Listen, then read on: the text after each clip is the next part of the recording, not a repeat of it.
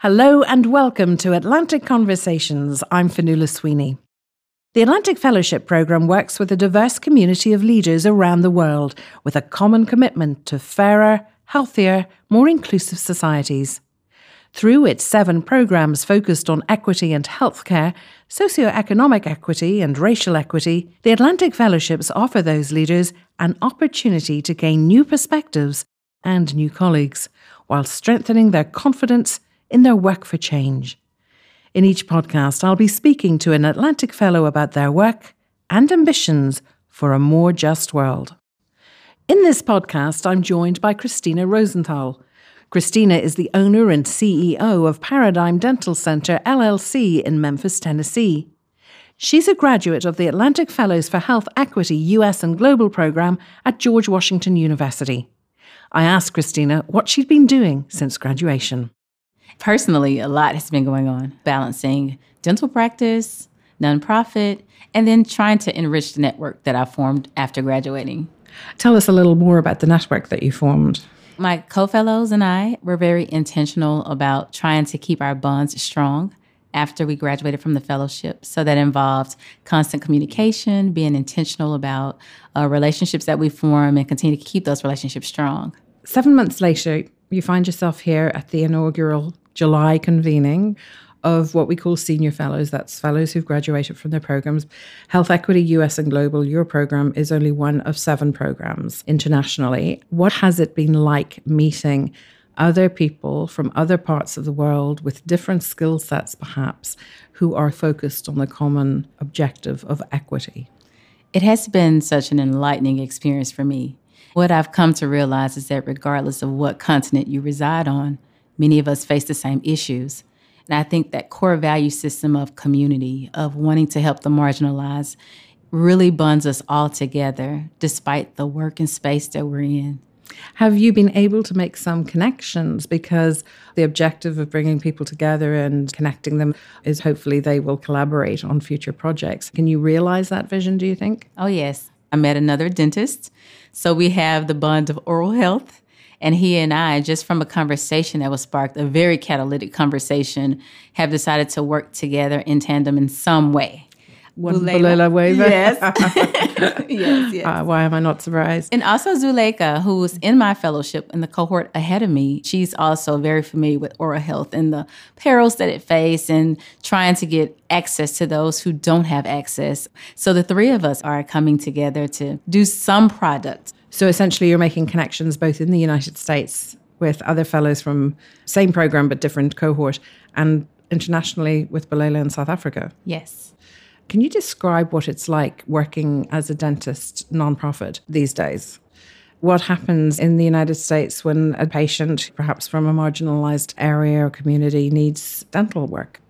In the US, we have a system called Medicaid, and Medicaid is typically for underserved populations. Now, there is a political aspect that comes into that because not all states have Medicaid for oral health. So, what that means is many of our citizens go without dental care. It's almost seen as a luxury service versus a necessity.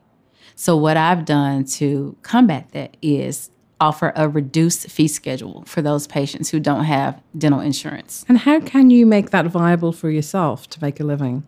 You offset it with those patients who are self pay or who have excellent dental insurance. What are the kinds of needs that the people who you treat have? My demographic for my practice is middle working class individuals. We have maybe 90% insurance based, private insurance, that is. Unfortunately, the state of Tennessee will not allow me to accept Medicaid insurance, which is for the vulnerable populations, because they feel they have enough providers in the urban areas.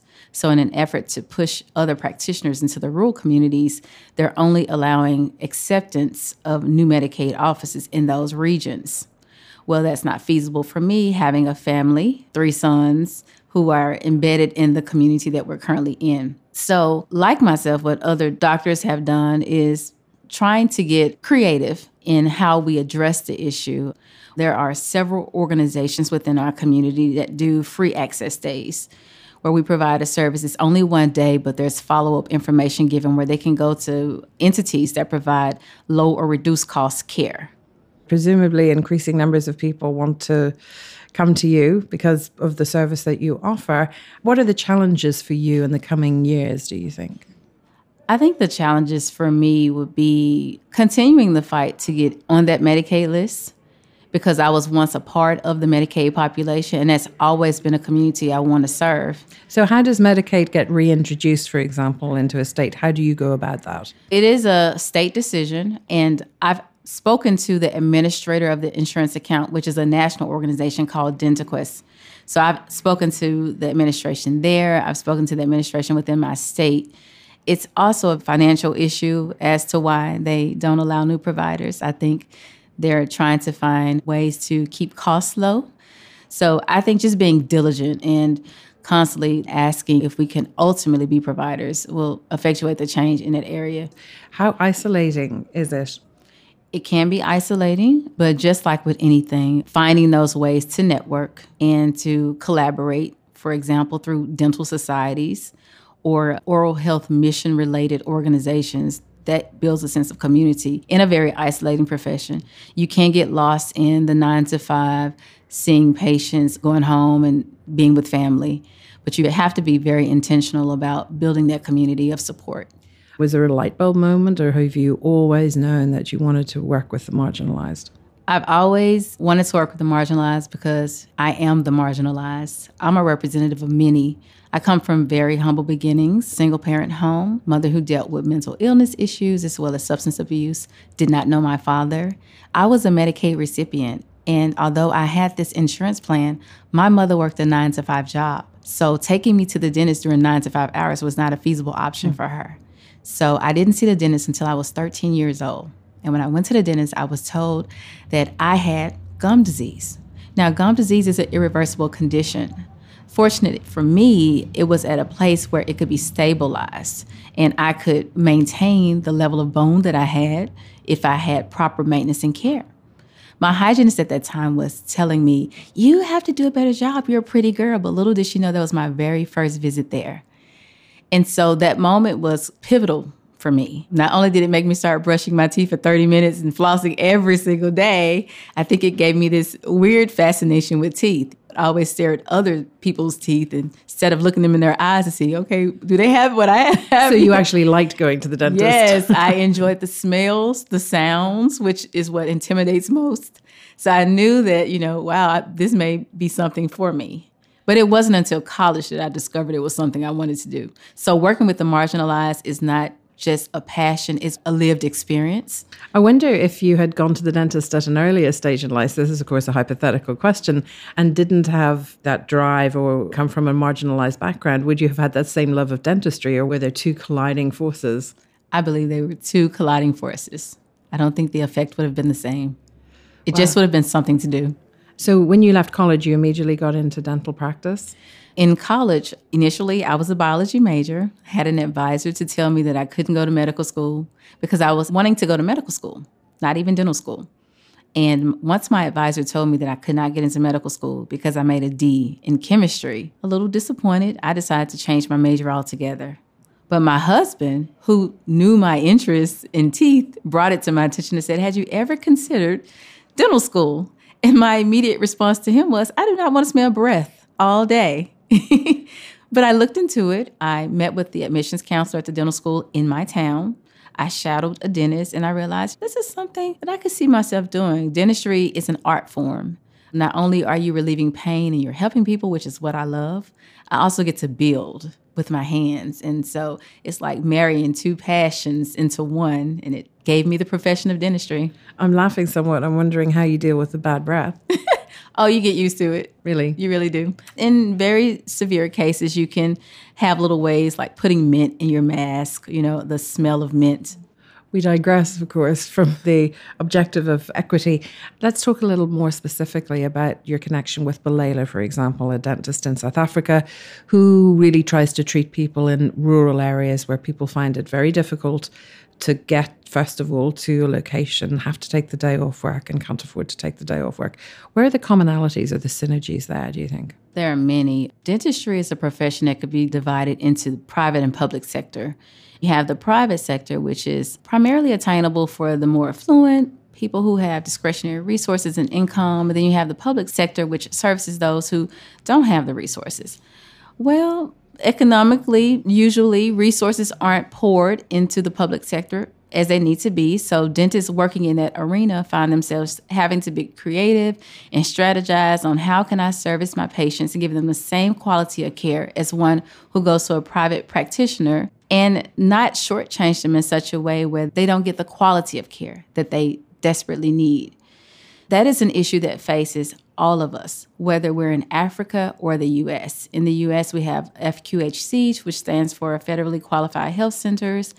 And dentistry by nature, because we require so much, we have chair, we have masks, we have materials and hand pieces versus our medical counterparts, it's expensive. Just the setup of it is expensive. And the maintenance of the materials is expensive. So I think we all, despite locale, face those limited resources, but needing to serve a large population. You anticipate then keeping in touch with people and growing the network of people that you've met? Yes. And the final question about the convening itself, with more than 130 fellows from around the world from different programs, disciplines, what has struck you about this convening as opposed to maybe other convenings? or even conferences where you would have been with people again with a shared purpose. One thing that brings me joy about this conference is when you go to many conferences, it's very structured, it's very technical. With this one, it just feels so organic. It feels like the spirit of connection and collaboration is focused more on than the technical piece. And that allows you to be who you are, present your authentic self. And I think that is what allows bonds and collaborations to form much more easily versus just going to a structured conference that's technical in nature. And I've appreciated the relaxed environment because it really allows you to open up and let others see who you are. And in terms of others seeing who you are, do you see where you might be able to take your work and your mission in the coming years? I do. And even being in this space, I see people and organizations who could help me get there. Well, Christina Rosenthal, Dr. Christina Rosenthal, I should say, thank you very much. My pleasure. Thank you. That was Christina Rosenthal, Atlantic Fellow for Health Equity. For more information, you can visit www.atlanticfellows.org. I'm Fionnuala Sweeney, and you've been listening to the Atlantic Conversations podcast.